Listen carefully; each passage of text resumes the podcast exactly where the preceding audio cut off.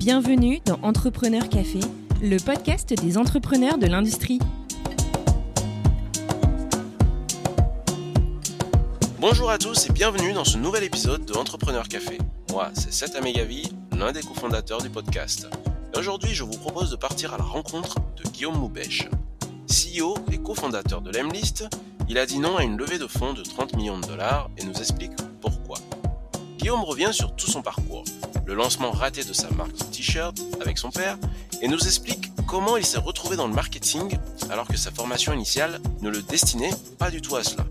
Restez bien jusqu'à la fin parce que Guillaume nous propose un coaching pour booster les recherches de prospects avant de lancer une production industrielle. Une rencontre rafraîchissante que nous avons le plaisir de partager avec vous. Bonne écoute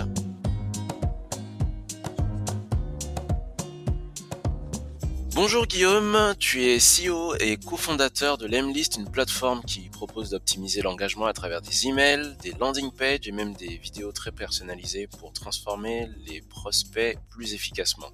Avant l'Emlist, tu étais CEO et euh, cofondateur de l'Empod, une plateforme qui aide à booster l'engagement des publications sur LinkedIn. Dernièrement, on a beaucoup entendu parler de toi euh, et de l'Emlist dans les médias parce que vous avez dit non à une levée de fonds de 30 millions d'euros.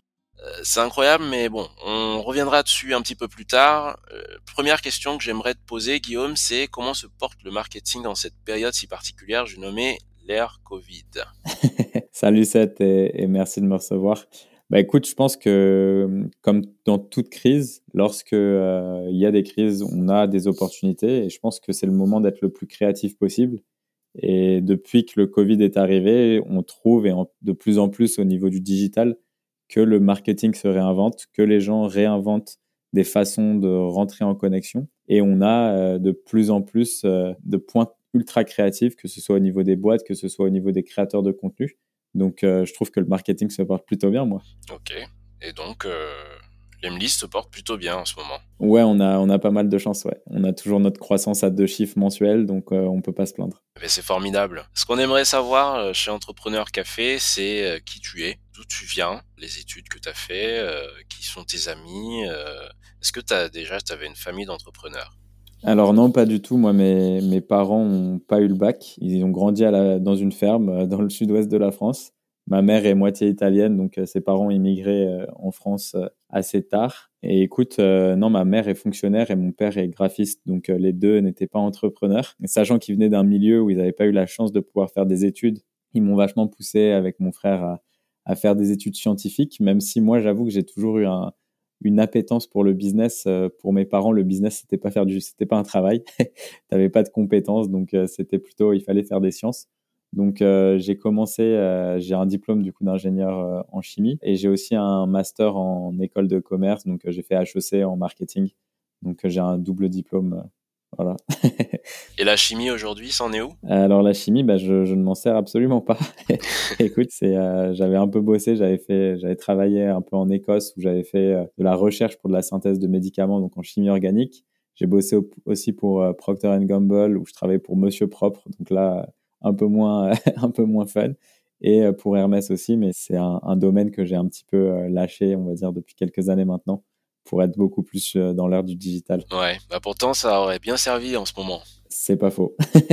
il y avait des, il y a toujours des opportunités. C'est vrai. Et comment est-ce que tu t'es retrouvé dans le digital? C'est une bonne question en fait. si tu veux, à la fin de mes, mon diplôme d'ingé, j'avais décidé de partir voyager pendant un an donc en fait, j'avais fait euh, vraiment euh, les études. Pour moi, c'était cool, c'était intéressant, mais j'avais jamais eu l'occasion vraiment de voyager parce que mes parents, ils n'avaient pas assez d'argent pour ça. Donc en fait, je m'étais dit, ok, pendant mes études, je vais faire euh, tous les petits jobs étudiants et dès que je pouvais voyager, je le faisais. Et là, je me suis dit, si j'ai vraiment envie de partir une année entière pour voyager autour du monde, il va falloir que j'économise à fond. Donc j'ai économisé avec mon meilleur pote on a économisé pour se payer les billets d'avion. Et comme on n'avait pas trop d'argent, on s'est dit, OK, on va utiliser les réseaux sociaux pour se loger gratuitement chez les gens. Donc, on a utilisé euh, Couchsurfing, Facebook, Instagram, Woofing euh, pour se loger gratuitement, rencontrer des gens, partager au niveau des différentes cultures. Et ça pendant un an. Et du coup, c'était vraiment euh, une expérience exceptionnelle. Et on a vu à partir de là que le digital permettait de créer des relations avec un peu n'importe qui, des gens que tu connaissais pas, à l'autre bout de la planète et qui acceptaient de, de t'ouvrir leurs portes, tu vois, pour t'accueillir gratuitement. Donc ça, c'était assez fou. Et euh, en rentrant, j'ai voulu un petit peu, euh, on va dire, conserver cette liberté que j'avais pu euh, acquérir au cours de cette année de voyage. Et donc, j'ai décidé de lancer un business avec mon père, qui était un business de t-shirt à la base. Et comme j'étais à HEC à ce moment-là, on a, j'ai décidé de le monter un petit peu en parallèle, essayer d'appliquer tout ce que j'apprenais à HEC pour lancer cette, cette boîte de t-shirts. Mon père, lui, il savait imprimer donc sur des sur des tissus, donc en fait, c'est lui qui faisait les t-shirts. Et moi, j'étais censé savoir les vendre. Donc, euh, j'avais pas mal bossé dessus et tout. Et puis, quand on a lancé le site, j'étais persuadé qu'on allait avoir des milliers de commandes et tout. On l'a mis en ligne. Et là, en fait, euh, on a eu six commandes qui venaient essentiellement d'amis et de famille. Donc, euh, c'était vraiment genre le gros échec. Ça a pas mal, on va dire, complexifié la relation que j'avais avec mon père à l'époque. Donc, on a un peu arrêté de se parler. C'était compliqué. moi, je lui reprochais beaucoup de choses, tu vois, parce que je m'en voulais d'avoir, je pense, fait échouer un petit peu euh, le business. Et, donc, euh, je, lui reprochais un petit peu euh, toutes les décisions, les mauvaises décisions que j'avais pu prendre. Et donc, c'était assez dur. Mais à ce moment-là, il y a un de mes potes d'HEC qui m'avait proposé de le rejoindre pour lancer une agence d'acquisition. L'idée, elle était simple, aider nos futurs clients à trouver leurs clients. Sachant que c'était un truc que j'avais pas réussi à faire avec mon père, je me suis dit que c'était bien et que c'était cool, j'allais apprendre. Et en gros, en quelques mois, je suis vraiment devenu expert d'acquisition. Donc, j'ai aidé des boîtes à, générer des millions d'euros de chiffre d'affaires en faisant leur prospection commerciale. Et donc, euh, ils l'externalisaient. Et c'est à partir de là où euh, j'ai décidé, euh, en rentrant à l'incubateur d'HEC que j'ai rencontré mes deux associés, Vianney et François, de lancer l'Emlist, un produit qui pouvait permettre d'aider les entreprises à rentrer en contact avec leurs prospects et à booker plus de meetings. Au final, tu es parti d'une expérience difficile, pour pas dire ratée, pour te dire qu'il fallait que tu te formes et que tu deviennes un expert dans ton domaine. Exactement. Est-ce qu'aujourd'hui tu considères cet échec comme, euh, si on peut l'appeler comme ça, parce qu'au final, euh, quand euh, on est entrepreneur, on se rend compte qu'un échec n'en est pas vraiment un, c'est juste un palier. C'est un apprentissage, ouais. Voilà. Est-ce que aujourd'hui tu considères cet apprentissage comme un must-have? Est-ce que tu aurais été là aujourd'hui si tu n'étais pas passé par là? Je pense pas honnêtement. Je pense que déjà on est à l'endroit où on est parce que justement on a vécu tout ce qu'on a vécu auparavant. Donc euh, les choses arrivent pour une raison. Moi je suis très croyant dans le business karma, tout ce genre de choses.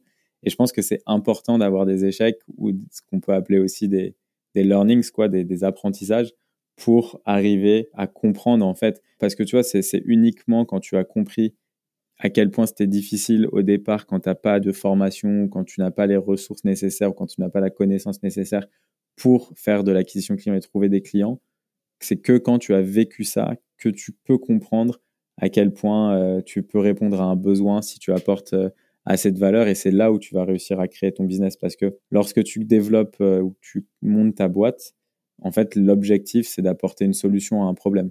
Peu importe ce que tu vendes. Et, mais pour ça, il faut bien comprendre le problème. Et lorsque tu as vécu ce problème et que toi-même, tu as été dans cette situation, bah, je pense que forcément, c'est beaucoup plus simple et beaucoup plus motivant pour toi de trouver une solution. Ouais, mais là, tu parles de problème.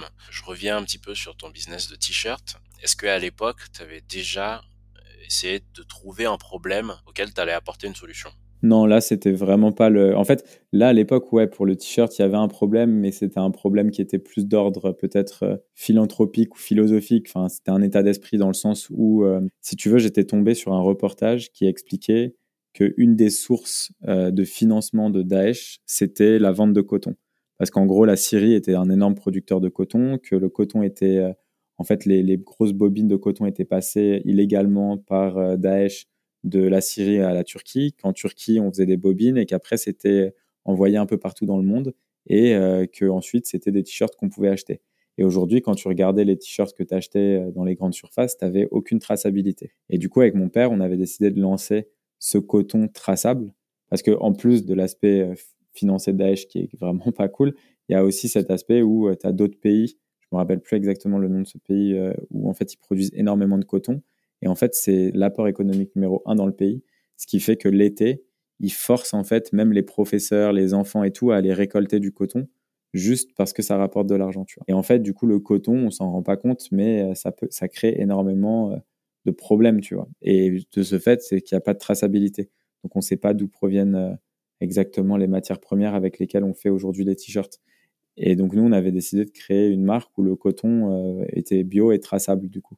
Il y avait donc vraiment une réflexion derrière et en soi un public. Ouais, exactement. Ouais, c'était ça. On avait un petit peu cette idée, mais en fait, il y a eu plusieurs choses. C'est que je pense que j'ai eu une grosse déception entre le moment où, où j'avais beaucoup travaillé sur l'amont, donc la création du site, la création d'une communauté pour essayer de driver des, des personnes qui allaient acheter, etc.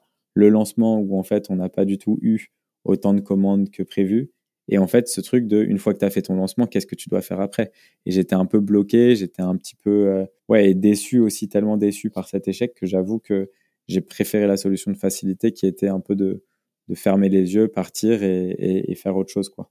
C'est dur euh, dans tous les cas quand on, a, on fait face à un premier échec, euh, puis on ne sait pas, on n'a pas encore les armes pour les gérer, on ne sait pas encore comment le prendre, comment faire le, feedback, ou alors comment relever la situation. Je pense que c'est une question qui revient souvent quand on est entrepreneur, que ce soit dans le marketing ou dans, dans l'industrie. Euh, l'échec, c'est quelque chose d'assez difficile et d'ailleurs, dans nos précédents épisodes, on a souvent parlé d'échec et euh, je pense qu'il ne faut pas avoir peur de l'échec quand on se lance, que ce soit euh, pour créer un produit ou que ce soit pour apporter un service. C'est vraiment un palier, c'est un moment où on va pouvoir apprendre de ces échecs et euh, tous nos auditeurs, je pense, sont d'accord pour se dire que euh, l'entrepreneuriat de nos jours, c'est devenu euh, la glorification de l'échec. Je cherchais les mots pour le dire bien. je trouve que c'est pas mal. C'est pas mal, j'aime bien. Je pense que l'échec, le premier échec est difficile, mais plus t'en as, plus tu apprends à les apprécier. C'est-à-dire que, tu vois, aujourd'hui, j'ai j'ai des échecs de façon régulière hein, sur des projets que j'essaye de lancer, des choses que j'essaye de faire en parallèle. Ça peut être au niveau des équipes. Enfin, il peut y avoir plein de choses, plein de types d'échecs. Mais en fait, à chaque fois qu'il y a un échec, je le vois comme un apprentissage et ça me booste de continuer, de pousser encore plus et euh, d'arriver, tu vois, à toujours continuer à apprendre, continuer à se développer et essayer de faire euh, et de devenir, tu vois, la meilleure personne possible, quoi. Eh ben, c'est magnifique. Et euh, parlant de meilleure personne possible, de meilleurs projets possibles, l'Emlist a l'air d'être pour toi aujourd'hui le meilleur projet possible. Ouais, ça se passe plutôt bien. comment est-ce que vous en êtes arrivé là? Et euh, comment est-ce que cette euh, histoire s'est passée? Comment est-ce qu'on fait pour refuser 30 millions Bah écoute, euh, l'Emlist, en quelques chiffres, ouais, on a lancé début 2018.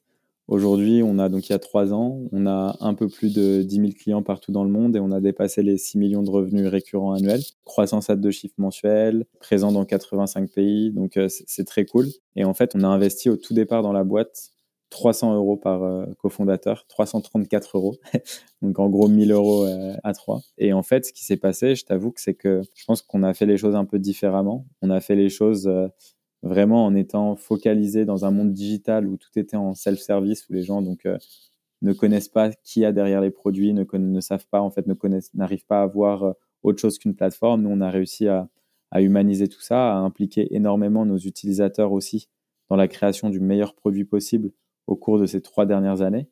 On a créé en fait en trois ans la plus grosse communauté au monde de sales automation qui s'appelle la Lemlist Family, où on a énormément de nos utilisateurs qui viennent partager euh, des conseils, euh, on fait des interviews. Enfin, en fait, je dirais que notre succès, il, vient de plusieurs choses, mais essentiellement du fait qu'on a su être à l'écoute de nos utilisateurs, qu'on a su faire des choses que tout le monde nous disait de ne pas faire, et aussi d'arriver à faire les choses de façon différente. Je te donne un exemple très concret. Au début, quand j'ai décidé de recruter en tant que deuxième employé Erwan, qui est euh, réalisateur, donc qui fait des vidéos, tout le monde m'a dit mais pourquoi tu fais ça? Ça n'a aucun sens, tu vois. Vous devriez recruter des développeurs, des gens au produit, nanana. Mais non, parce que pour moi, ce qui était important, c'était on était dans une industrie où en fait, je me suis rendu compte qu'il y avait un besoin d'éducation qui était énorme. Et pour faire du contenu de qualité et du contenu qui soit actionnable, dynamique et qui apporte de la valeur, il nous fallait une touche un peu créative. Il nous fallait de la vidéo qui fonctionnait déjà très bien quand je la faisais juste avec mon téléphone. Et en fait, euh, ça nous a permis vraiment de monter à, à un autre niveau et par conséquent de créer cette relation at scale, donc euh, à l'échelle, et avec euh, des, dizaines de milliers de personnes partout dans le monde. Qui sont ces euh, clients? Alors dans nos clients, en fait, on va avoir des entreprises comme Zendesk, SAP, Uber. Donc ça va être des plutôt grosses boîtes qui ont des équipes, par exemple, de commerciaux, qui désirent augmenter ou aller tacler des, nouveaux marchés, donc faire beaucoup de prospection. Mais on va aussi, dans notre gros cœur de marché, avoir beaucoup de PME startup, scale-up, donc euh, des boîtes comme Frishti, Miro, PopChef, Comet, etc., qui, eux, veulent se développer justement aussi de façon innovante en utilisant les meilleures techniques digitales possibles. Et vous avez personne dans l'industrie?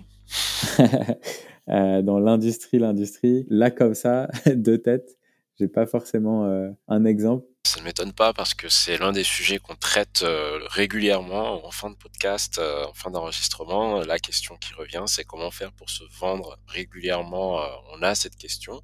Et le but de ce podcast était de mettre en lumière les entrepreneurs de l'industrie. Et on s'est rendu compte que les entrepreneurs de l'industrie ont du mal à se mettre en lumière. Un, parce que les médias s'intéressent pas forcément à ce qu'ils font, parce que ça n'a pas l'air sexy en vrai, c'est très sexy, on le sait tous.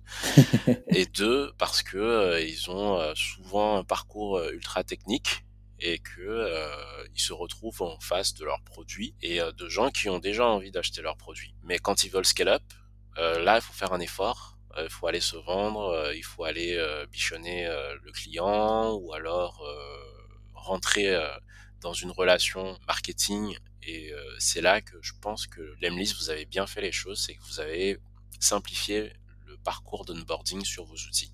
Et euh, c'est très didactique. J'ai fait un tour euh, là cette semaine. il y a plein de vidéos partout qui expliquent comment les choses fonctionnent. Plutôt que des longs textes, il y a toujours une petite vidéo qui explique l'avantage de faire un contenu personnalisé, qui explique pourquoi il faudrait utiliser ce mail dans telle situation plutôt qu'un autre. Et je trouve ça très intéressant et j'aimerais vraiment encourager euh, tous les entrepreneurs qui euh, nous suivent, qui sont sur des parties ultra techniques, qui sont sur des produits qui sont ultra techniques, à prendre exemple là-dessus et à, et à proposer d'autres types de contenus que juste de la documentation. Les vidéos, ça marche très bien. On est dans un monde ultra digitalisé et euh, les gens ont envie que le contenu soit le plus simplifié possible et le plus personnalisé tu m'interromps hein, si. Euh, non, non, tu es tout à fait en ligne.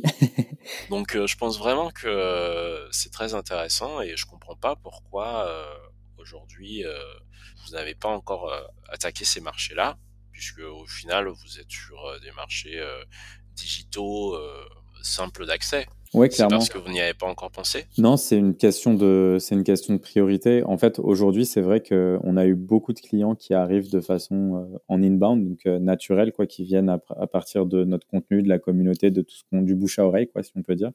Et en fait, euh, de ce fait, on a un effet, ce qu'on appelle mirror effect, tu vois, c'est l'effet qui, de résonance un petit peu, c'est-à-dire que lorsque tu as beaucoup de clients dans une certaine industrie, en l'occurrence, par exemple, si on peut prendre, je sais pas moi, les startups de la tech, ben, on va avoir beaucoup de startups tech qui nous utilisent. Du coup, pour nous, c'est beaucoup plus simple d'aller voir d'autres startups tech parce que on a euh, des cas clients qui sont très très précis. Évidemment, la verticale de l'industrie, c'est quelque chose qu'on va pouvoir aller attaquer. Aujourd'hui, en gros, on n'a pas forcément encore euh, ultra structuré toute cette verticalisation du fait de la diversité de nos clients. Mais euh, clairement, tu vois, dans les, dans les prochaines années, ça fait partie de nos challenges et des choses qu'on va devoir faire afin de créer, en fait, par vertical, un petit peu ces effets et ces cas d'usage euh, qui nous aideront à, apporter plus de valeur par industrie, justement.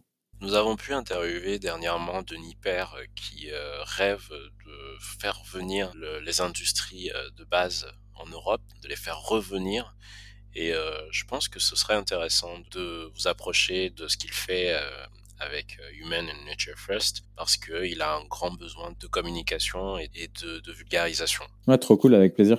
Je t'encourage euh, à t'intéresser à, cette partie-là parce que ça va, ça va faire du bien à tout le monde. De notre je côté comme ça. Donc, vous êtes à une croissance à deux chiffres tous les mois et euh, à un moment on vous propose 30 millions d'euros, vous refusez. Ouais. Comment ça se fait Ça, s'est pas exactement passé comme ça. Ah, ça, va être un peu bien. complexe. je me disais bien. Est-ce que tu peux nous raconter tout ça? Ouais, bien sûr. En fait, euh, si tu veux, aujourd'hui, nous, notre mission, c'est d'aider plus d'un million d'entrepreneurs à lancer un business qui soit rentable. Donc, en fait, euh, c'est pour ça aussi qu'on publie énormément de contenu utile, qui aide les gens à se développer, qui aide les équipes commerciales à trouver leurs futurs clients ou qui aide les entrepreneurs à développer et faire grossir euh, leur boîte. Et en fait, dans, si tu veux, l'écosystème en fait, des startups en France, et quand on regarde un petit peu les médias, on associe très souvent le succès d'une boîte à sa levée de fonds. C'est-à-dire, plus tu vas lever d'argent, plus tu vas être une boîte à succès. Sauf que quand on creuse un peu, tu as 9 boîtes sur 10 qui lèvent des fonds qui échouent et qui, par conséquent, en fait, ne sont pas, tu vois, des boîtes successful. Et donc, parfois, et ce qui est normal, parce qu'en fait, tu prends un risque énorme de devoir accélérer ultra rapidement, donc euh, investir énormément d'argent vite. Et ton pari, c'est que l'argent que tu vas investir va forcément te rapporter une croissance qui va être 2, 3, 4, 10 fois plus élevée que ce que tu aurais eu en temps normal. Et en fait, le problème avec ça, c'est que la plupart des gens associent forcément le succès à ça. Et sachant que j'aide beaucoup d'entrepreneurs au jour le jour et qu'il y en a qui viennent me voir en me disant Guillaume, euh, moi, ça fait, euh, je sais pas moi, 8, 10 mois que je suis en train d'essayer de lever des fonds et que j'ai toujours des refus. En fait, moi, je trouvais ça très frustrant parce que au lieu d'essayer de lever des fonds, ce qui est important au tout début, c'est d'aller parler à ses clients, d'essayer de générer de l'argent de la part de ses clients. Pour moi, le meilleur investisseur que tu peux avoir, c'est l'argent de tes clients. Et tout ça, tu vois, c'était des choses qui ne ressortaient pas du fait que les médias mettent toujours en avant les mêmes boîtes. Et donc, je me suis dit, OK, c'est simple. Euh, je pense que la levée de fonds, ça peut être très utile pour certaines boîtes. Donc, du coup, euh, je vais documenter le process de levée de fonds. Donc, je vais interviewer des entrepreneurs qui ont levé énormément d'argent. Je vais interviewer des investisseurs, histoire d'avoir les conseils des meilleurs. Et ensuite, je vais annoncer publiquement qu'on se donne deux semaines pour lever 20 millions de dollars. Et donc là, j'annonce ça publiquement et là, en fait, tout le monde commence à nous contacter. Sachant que pour donner un petit peu de contexte euh, aux gens qui ne nous connaissent pas, nous, on parle de nos chiffres de façon très publique, très ouverte, parce qu'on veut apporter énormément de transparence. On parlait aussi de nos chiffres au tout début quand on faisait quelques centaines de milliers d'euros et on parle aujourd'hui maintenant qu'on est une boîte qui fait plusieurs millions. Donc euh, tout a toujours été transparent, notre croissance est transparente, nos différentes milestones atteintes sont transparentes et tout ça, ça a permis de créer en fait énormément de buzz j'ai aussi décidé de faire euh, mon pitch. Donc, euh, le pitch, c'est la partie où tu vas présenter ton projet ainsi que tes métriques financières devant des investisseurs. Donc, j'ai fait ça de façon publique et il y a une vidéo sur YouTube d'une heure où je suis avec une investisseur basée aux États-Unis qui me pose toutes les questions, qui challenge ma vision, etc. Et en fait, à la suite de ça, vu que tous les chiffres étaient publics, on a commencé à recevoir beaucoup, beaucoup de messages. J'ai des centaines de messages d'investisseurs, que ce soit par mail, sur LinkedIn, sur WhatsApp, Messenger, enfin vraiment sur tous les canaux. Et en fait, on a reçu une première offre de 20 millions à une valorisation de 100 millions de dollars pour prendre 20% au capital. Et quand on l'a annoncé publiquement, donc euh, tout est documenté sur ma chaîne YouTube, euh, quand on l'a annoncé publiquement, en fait, euh, on a dit qu'on se laissait une semaine pour réfléchir à tout ça. Et en fait, dans les quatre jours après que j'ai publié la vidéo, on a reçu une autre offre. Cette fois-ci, c'était plus 20 millions, mais 30 millions. Et ce qui était euh, assez fou en fait avec cette offre, si tu veux, en gros, pour donner un peu de contexte, lorsque on lève de l'argent auprès de fonds d'investissement, donc les VC, Venture Capital, l'argent qu'ils te donnent va directement dans la boîte. Sauf que là, en fait, la deuxième offre ne n'est pas d'un fonds de VC, mais d'un fonds de private equity. Et l'offre était structurée différemment dans le sens où il y avait 15 millions qui étaient pour la boîte et 15 millions qui étaient directement pour nous. Ce qui veut dire que Vianney, François et moi, on pouvait prendre 5 millions chacun. Et donc là, tu vois, à la base, notre objectif, lorsqu'on avait annoncé cette levée, c'était, on était quasiment persuadé qu'on allait recevoir des offres du fait de notre hyper croissance, du fait qu'on soit très rentable, etc. Mais notre objectif, c'était de dire non publiquement afin justement de faire passer ce message qu'il était possible de réussir sans fonds, que ce qui était important, c'était la liberté, ce qui était important, c'était de faire une boîte selon ses propres termes, etc., etc., de mettre l'humain au centre, nous, tu vois, on fait des choses, par exemple, on partage énormément euh, la richesse, donc euh, tout ce qu'on gagne, il y a un gros partage euh, avec tous nos employés, ce qui est totalement pas compatible avec un modèle où tu as des investisseurs. Et donc, donc on a parlé un petit peu de tout ça, sauf que je t'avoue que lorsqu'on a reçu l'offre avec les 15 millions pour la boîte, 15 millions pour nous, là, c'était vraiment différent de ce à quoi on s'attendait. Et clairement, tu vois, moi qui viens d'une famille qui est plutôt modeste, où justement, bah, tu vois, j'ai des parents qui sont proches de l'âge de la retraite et pour qui, bah, voilà, tu vois, ça va pas forcément être euh, ultra, ultra simple. Bah, tu sais, tu te dis, cet argent, euh, ça peut changer ta vie et celle de tes proches, tu vois. Donc, c'est vrai que j'ai pas mal transpiré, je vais pas te mentir. Il y a eu des nuits assez, euh, assez seules, mais au final, je me suis vraiment posé la question de la raison pour laquelle je faisais ça et quelle était la place de mon message dans tout ce que je faisais. Et on a décidé de dire non avec mes deux associés et c'est là où il y a eu énormément de bruit de médiatique, donc avec des vidéos qu'on tournait avec plusieurs millions de vues, euh, le relais par la presse internationale, des dizaines et dizaines d'interviews un peu partout. Et ça, moi, ce qui m'a surtout, en fait, là où je me suis surtout dit qu'on avait fait quelque chose de bien, c'est que j'ai reçu mais des centaines de messages d'entrepreneurs qui, en fait, ont été inspirés par tout ça parce que un point auquel on n'a pas, enfin, dont on n'a pas forcément parlé, mais c'est juste que aujourd'hui, tu vois, quand tu regardes qui peut lever des fonds en France ou aux États-Unis, il y a énormément d'entre-soi. Généralement, il faut être blanc, sorti d'une école de commerce. Le truc, c'est que moi, ce qui, qui était un peu choquant pour moi, c'est que si tu dis que pour faire une boîte à succès, tu es obligé de lever des fonds, mais qu'en fait, pour lever des fonds, il faut être blanc, il faut être un homme et il faut avoir fait une école de commerce, ben forcément, tu t'adresses qu'à 0,001% de la population et le reste, tu leur dis, bah, vous pourrez jamais devenir entrepreneur. Alors que si tu montres en fait que tu peux faire les choses différemment et que peu importe euh, l'argent que tu lèves, ben, en fait, tu peux créer une boîte rentable, ben, clairement, tu inspires beaucoup plus de personnes et tu donnes le goût de l'entrepreneuriat au plus grand nombre. Et moi, c'était un peu mon objectif et c'est mon objectif pour les prochaines années aussi. C'est une belle histoire. C'est vrai que ça fait suer quand on entend euh, le pitch, euh, qu'on se dit euh, comment ça, ils ont refusé 30 millions d'euros, enfin de dollars. En t'écoutant, on comprend mieux.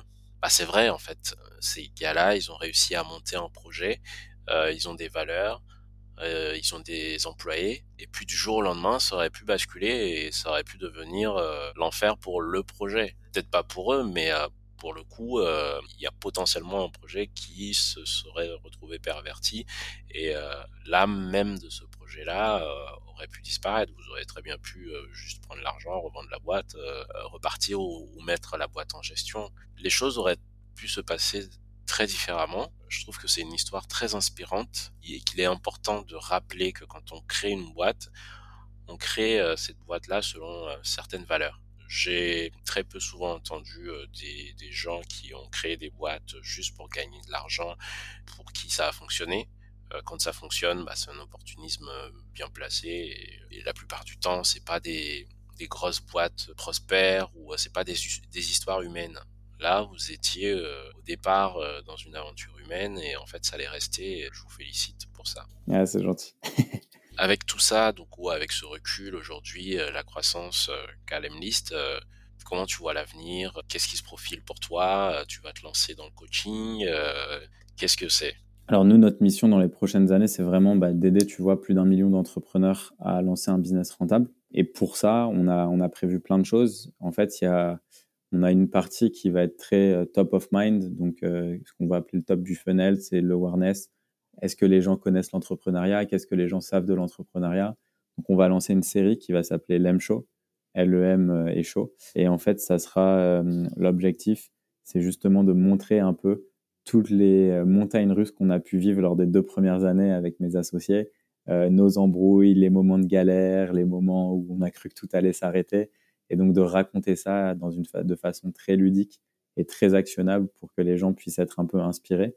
On a aussi prévu de documenter tout ce qu'on fait. Donc moi, je, sors un, vlog en fait toutes les semaines où je présente un peu euh, tout ce qui se passe chez Lemlist, ce qu'on fait au jour le jour, etc. Donc pareil pour faire rentrer les gens un peu dans, cette ambiance d'entrepreneuriat, dans cette ambiance d'apprentissage constant. Euh, mon CTO Vianney va faire la même chose sur la partie technique pour qu'on puisse toucher aussi une audience beaucoup plus large, donc euh, à la fois des profils très techniques, ingénieurs, et aussi des profils business. On a prévu de lancer des formations là en plus et aussi continuer de développer euh, nos différents projets SaaS tout en documentant aussi tout, euh, que ce soit par des articles, vidéos, etc. Donc, il y a beaucoup, beaucoup de, de projets euh, et de choses qui arrivent, mais c'est super motivant et c'est vrai que quand on voit les retours qu'on peut avoir jusqu'à présent, bah, ça nous donne énormément d'énergie et de force pour la suite, donc ça fait plaisir. Quel est le retour qui t'a le plus marqué euh, jusque-là? Bah, il, y en a, il y en a plusieurs, mais je pense que euh, j'ai reçu beaucoup, beaucoup de messages de personnes qui venaient pas d'un milieu très favorisé, qui n'avaient pas fait de, des grandes écoles de commerce ou d'écoles d'ingénieurs et qui ont suivi pas mal des conseils euh, que j'avais pu donner quand il s'agit de l'entrepreneuriat ou pour monter sa boîte, ou pour faire de l'acquisition, etc. Et qui avaient été transformés un peu par tout ça et qui avaient réussi à lancer un projet rentable et qui commençaient à faire un peu d'argent, tout ça. Donc tout ça, en fait, quand à partir du moment donc de l'extérieur que je vois que j'arrive à transformer la vie des gens en, les aidant à avoir la même liberté que moi je peux avoir euh, lorsque j'ai ou que j'ai pu acquérir en, montant ma boîte et en faisant des sacrifices au tout départ. En fait, ça me booste à fond. Et après, j'ai ce côté aussi euh, dans les compliments bah, avec les, les, gens de mon équipe, tu vois. Donc des gens avec qui je passe euh, beaucoup de temps et que j'essaye de coacher un maximum. Quand ils me font des, des compliments sur justement le fait que à quel point euh, leur vie elle a été changée depuis qu'ils ont rejoint euh, l'aventure Lemlist, bah là aussi, tu vois, c'est pareil, quoi. C'est un vrai plaisir et un vrai boost. Ouais, c'est gratifiant euh, quand les membres de son équipe font des retours positifs, aussi bien humains que sur le travail j'ai l'impression que c'est c'est assez galvanisant et c'est pas une impression, euh, c'est vraiment euh, galvanisant et ça permet de, de se dire qu'on va dans la bonne direction. Parlant de direction, j'aimerais donner une toute dernière direction à, à cet épisode qui est un peu spécial. J'aimerais que tu coaches un petit peu nos entrepreneurs. Ok. Alors, je suis un entrepreneur, j'ai trouvé un filon euh, pour fabriquer et industrialiser un composant pour les téléphones portables. Je n'arrive pas à le lancer parce que c'est tellement spécifique. Euh, je ne sais pas comment contacter euh, les fabricants. Comment je fais? Comment tu me coaches? Alors là, c'est une bonne question. Donc, euh, le problème, c'est quoi? C'est pour le vendre ou le problème, c'est pour le produire? Tu sais le produire aujourd'hui? Bah voilà, le composant, je sais où le produire, mais le fabricant, il va pas pouvoir suivre si j'ai des grosses quantités, mais en même temps, je peux pas aller contacter des nouveaux fabricants tant que j'ai pas des clients. D'accord. Donc en gros, le premier problème, c'est déjà d'avoir des clients qui te font confiance. Euh, et pour ça, il faut, avant même de vouloir développer quelque chose, il faut s'assurer qu'il y a un vrai besoin. Donc même si tu penses avoir trouvé, tu vois, parce que ça, c'est, je pense que c'est un, on va dire un défaut d'ingénieur, c'est de dire ouais, j'ai trouvé une innovation. Et moi-même, hein, tu vois, quand j'étais euh, ingénieur, c'était un peu ça. Tu vois, tu trouves une innovation un peu technologique, tu te dis c'est sûr que ça va tout révolutionner. Et en fait, quand tu en parles vraiment au client. Lui, il se dit bah ouais, c'est bien, c'est mieux, mais en fait, ça change pas tout et j'ai pas envie de changer mon process pour toi. C'est ultra important. Donc, avant même déjà de penser à toute cette partie de production, etc., il y a la phase de recherche et de networking qui est la plus importante. Donc, aujourd'hui, en B2B, LinkedIn, ça reste la meilleure plateforme avec toutes les personnes euh, sur Terre qui sont euh, en poste. Donc, dans un premier temps, il faut bien mapper qui sont ses clients. Donc, euh, si tu veux vendre un composant pour un téléphone portable, évidemment, il va falloir aller contacter des gens qui travaillent au service ingénierie de Apple, de euh, potentiellement Samsung, OnePlus, etc., etc. Donc, l'idée, c'est de, ouais, Huawei, etc. Donc, de mapper un petit peu tout ça, de trouver des gens dans le service ingénierie euh, sur LinkedIn directement, trouver leur email et aussi les ajouter sur LinkedIn et commencer à avoir des approches créatives pour pouvoir faire des meetings avec eux de 15 minutes. Tu as des petites astuces, par exemple, pour trouver des emails? Ouais, alors pour trouver des emails, tu as des extensions Chrome. Par exemple, on peut penser à Casper, K-A-S-P-R, qui euh, permet de trouver les emails de n'importe qui, ou Lusha, L-U-C-H-S-H-A, euh, ou même Cold CRM, qui permettent en fait de trouver le numéro de téléphone et les emails de n'importe qui euh, sur depuis un profil LinkedIn. Donc ça, ça fonctionne très très bien. Ou après, sinon, d'aller utiliser des bases de données comme UpLead ou LeadFuse qui, elles, te permettent de filtrer directement, de mettre les noms de boîtes et de trouver les gens. Mais depuis LinkedIn, c'est en général ce que je conseille parce que c'est là, c'est la base de données qui est la plus souvent updatée vu qu'elle est updatée par l'utilisateur lui-même. Donc, c'est le, c'est le petit plus. Et une fois que tu as tout ça, euh, là, l'idée, c'est d'être créatif dans la façon dont tu vas euh, contacter la personne. Donc, idéalement, si tu es ingénieur et que tu contactes d'autres ingénieurs, j'essaierai de trouver des gens qui ont été dans ton école. Donc, euh, il y a de fortes chances, si tu as fait de l'ingénierie des matériaux, vu que tu trouves un, matériel pour un composant pour ton téléphone, ça serait de contacter des gens qui ont fait le même parcours que toi et qui travaillent justement euh, dans ces boîtes euh, Samsung, Huawei, etc.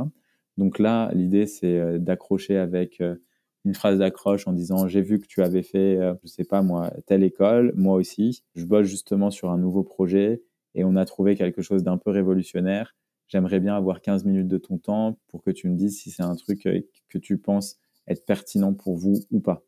Tu vois, donc déjà là, tu vois, tu as attisé sa curiosité, tu as créé du lien en mentionnant l'école et euh, d'un coup, tu lui demandes que 15 minutes de son temps, ce que potentiellement tout le monde peut te donner, tu vois. Et donc du coup, ça c'est une première façon de faire. Il faut pas oublier de faire des relances. Donc moi, ce que je conseille de faire, c'est au moins trois relances. Donc si tu n'as pas de réponse, automatiser ta relance, c'est un peu, euh, du coup, c'est aussi pour ça qu'on a créé la liste, hein, mais tu peux le faire à la main au départ. Mais euh, moi, je conseille d'utiliser des outils parce que, euh, en général, tu vois, tu vas oublier de faire les relances. Et c'est bien de le faire automatiquement parce que automatiquement, tu as une relance si la personne ne répond pas. Ça, c'est parfait, tu vois. Comme ça, tu te prends pas trop la tête et ça tourne en autopilote. Premier message de relance, c'est un petit message classique, deux, trois lignes. Hello, juste un petit mail pour savoir si tu avais eu le temps de voir mon mail. Je sais qu'on est tous euh, vachement occupés, donc c'est possible qu'il soit un peu enfoui avec d'autres emails. Premier mail. Euh, et ensuite, l'autre, ça peut être quelque chose où là, tu pitches un petit peu plus ton produit et tu essayes d'apporter un petit peu plus la valeur. Mais l'objectif étant, dans un premier temps, de créer du lien. Donc ça, c'est une approche que je vais qualifier d'un peu plus directe.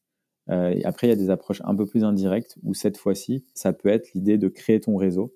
Et en fait, ce que tu vas faire, et c'est vous, vous le faites très bien aussi, c'est vous créer un podcast, par exemple. Donc en fait, tu contactes les gens et tu leur dis, Hello, je suis en train soit d'écrire un article euh, où je, je demande l'avis des experts et j'aimerais bien t'interviewer pendant 15 minutes. Et donc là, tu vois, par exemple, tu pourrais dire, je suis en train d'écrire un article sur euh, les, euh, les, composants des téléphones portables et leur évolution. Et je voudrais avoir 30 minutes de ton temps pour te demander ton avis d'expert. Est-ce que tu serais OK? Là, la personne, évidemment, elle va se dire, bah ouais, c'est cool, tu vois, il veut mon avis d'expert, je suis considéré comme un expert. Et pendant ces 30 minutes, tu lui poses des questions. Tu peux lui demander, OK, pour toi, Qu'est-ce qui fait que euh, la micropuce, elle doit être comme ci, comme ça, comme ça? Essayer de prendre des infos pour savoir si ton produit pourrait être ou non intéressant pour cette personne. À côté de ça, ça te fait aussi du contenu que tu vas pouvoir réutiliser de façon ultra pertinente. Ça te permet de créer des liens avec les experts de la communauté et donc par conséquent de toi aussi associer ton image à un expert et donc d'être vu comme l'expert au sein d'une verticale. Et petit à petit, en fait, créer ton réseau comme ça, voir euh, grâce à ça tes premiers clients et pouvoir pitcher ton produit de façon plus directe lorsque tu as construit du lien avec quelqu'un. Et ça, c'est une approche indirecte qui marche ultra bien et que je recommande aussi euh, lorsqu'on se lance parce que ça permet vraiment de développer et créer son réseau. Ouais, ça prend un petit peu plus de temps, mais euh, c'est plutôt efficace et ça permet de constituer un réseau ultra qualifié. Exactement. Et une fois que du coup je suis en contact avec ces gens, bah, j'attaque le côté production. Et euh, sur la production, bon, après, euh, enfin, je, je, pousse un petit peu loin parce que euh, ça m'intéresse d'avoir ton avis dessus. Mais sur la production, comment est-ce que je fais pour attaquer un producteur, sachant que tout ce qui intéresse le, producteur, c'est combien je vais mettre. Ouais, exactement. En fait, l'idée, c'est dans ces cas-là, soit tu es très chanceux et que tu arrives en général à signer des contrats avec des grosses boîtes soit tu arrives à avoir un prototype et dans ce cas-là, euh, là c'est pas mal parce que tu peux leur montrer en fait euh, l'intérêt de ce que tu as développé et eux ils peuvent le tester et donc euh, ils peuvent être contents là-dessus. Soit sinon, il faut ensuite, tu as plusieurs choix, mais globalement pour des, pour des projets industriels, là il faut aller voir lorsque tu as besoin de mettre beaucoup d'argent pour des, des projets industriels. Si par exemple tu as une promesse de vente donc, ou une promesse d'achat de la part de Samsung, tu peux aller voir euh, des offices publics comme des banques publiques comme la BPI pour t'aider à financer tout ça, à financer, tu vois, tes premières productions, à avoir des prêts d'État pour te booster parce qu'au départ, c'est pas forcément facile de trouver la somme d'argent nécessaire pour tout ça, mais on est quand même assez chanceux en France. On a énormément d'aides et il y a beaucoup d'aides aussi pour lancer euh, des productions et relancer un peu la partie industrielle.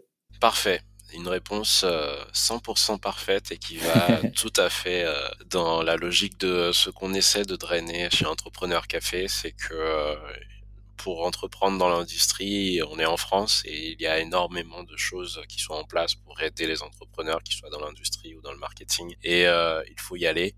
il faut prendre ces opportunités-là et il faut les transformer, mais les transformer de manière intelligente et et passionné comme euh, tu l'as fait, comme vous l'avez fait euh, chez Lemlist. Merci beaucoup pour cet échange, Guillaume. Bah, avec grand plaisir, cette. Ce fut un plaisir. Plaisir partagé. et euh, à très bientôt. À très vite. Ciao, ciao.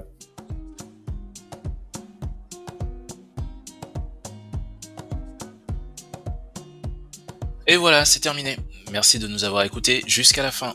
Je tiens à remercier mon invité pour cet échange très enrichissant et je vous invite à nous suivre sur les réseaux sociaux ainsi que sur notre site internet entrepreneur au pluriel-café.com. Si cet épisode vous a plu, n'hésitez pas à nous laisser une note ou un commentaire sur votre plateforme d'écoute préférée, cela nous aide énormément. Je vous donne rendez-vous la semaine prochaine pour un tout nouvel épisode d'Entrepreneur Café.